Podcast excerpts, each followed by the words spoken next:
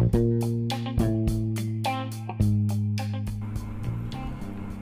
morning, all of. How are you?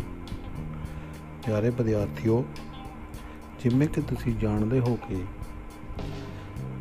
2 ਮਹੀਨੇ ਦਾ syllabus ਦੇ paper ਜੁਲਾਈ ਦੇ ਵਿੱਚ ਪੈਣੇ ਹਨ ਤੁਸੀਂ ਸਾਰੇ ਬੱਚਿਆਂ ਨੇ ਇਹ ਪੇਪਰ ਜ਼ਰੂਰ ਦੇਣੇ ਹਨ, ਕਿਉਂਕਿ ਇਹਨਾਂ ਦੇ ਨੰਬਰ ਤੁਹਾਡੇ ਫਾਈਨਲ ਪੇਪਰਾਂ ਵਿੱਚ ਪਾਸ ਹੋਣ ਲਈ ਜੁੜਨੇ ਹਨ।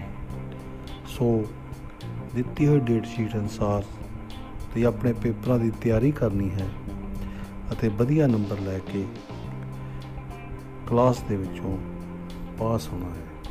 Thank you very much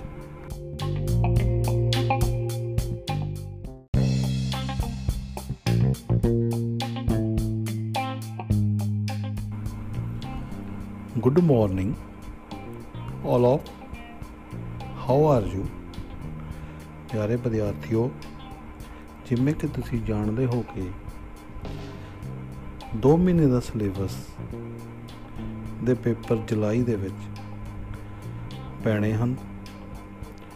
ਤੁਸੀਂ ਸਾਰੇ ਬੱਚਿਆਂ ਨੇ ਇਹ ਪੇਪਰ ਜ਼ਰੂਰ ਦੇਣੇ ਹਨ, ਕਿਉਂਕਿ ਇਹਨਾਂ ਦੇ ਨੰਬਰ ਤੁਹਾਡੇ ਫਾਈਨਲ ਪੇਪਰਾਂ ਵਿੱਚ ਪਾਸ ਹੋਣ ਲਈ ਜੁੜਨੇ ਹਨ ਸੋ ਦਿੱਤੀ ਹੋਈ ਡੇਟ ਸ਼ੀਟ ਅਨੁਸਾਰ ਤੁਸੀਂ ਆਪਣੇ ਪੇਪਰਾਂ ਦੀ ਤਿਆਰੀ ਕਰਨੀ ਹੈ ਅਤੇ ਵਧੀਆ ਨੰਬਰ ਲੈ ਕੇ ਕਲਾਸ ਦੇ ਵਿੱਚੋਂ ਪਾਸ ਹੋਣਾ ਹੈ।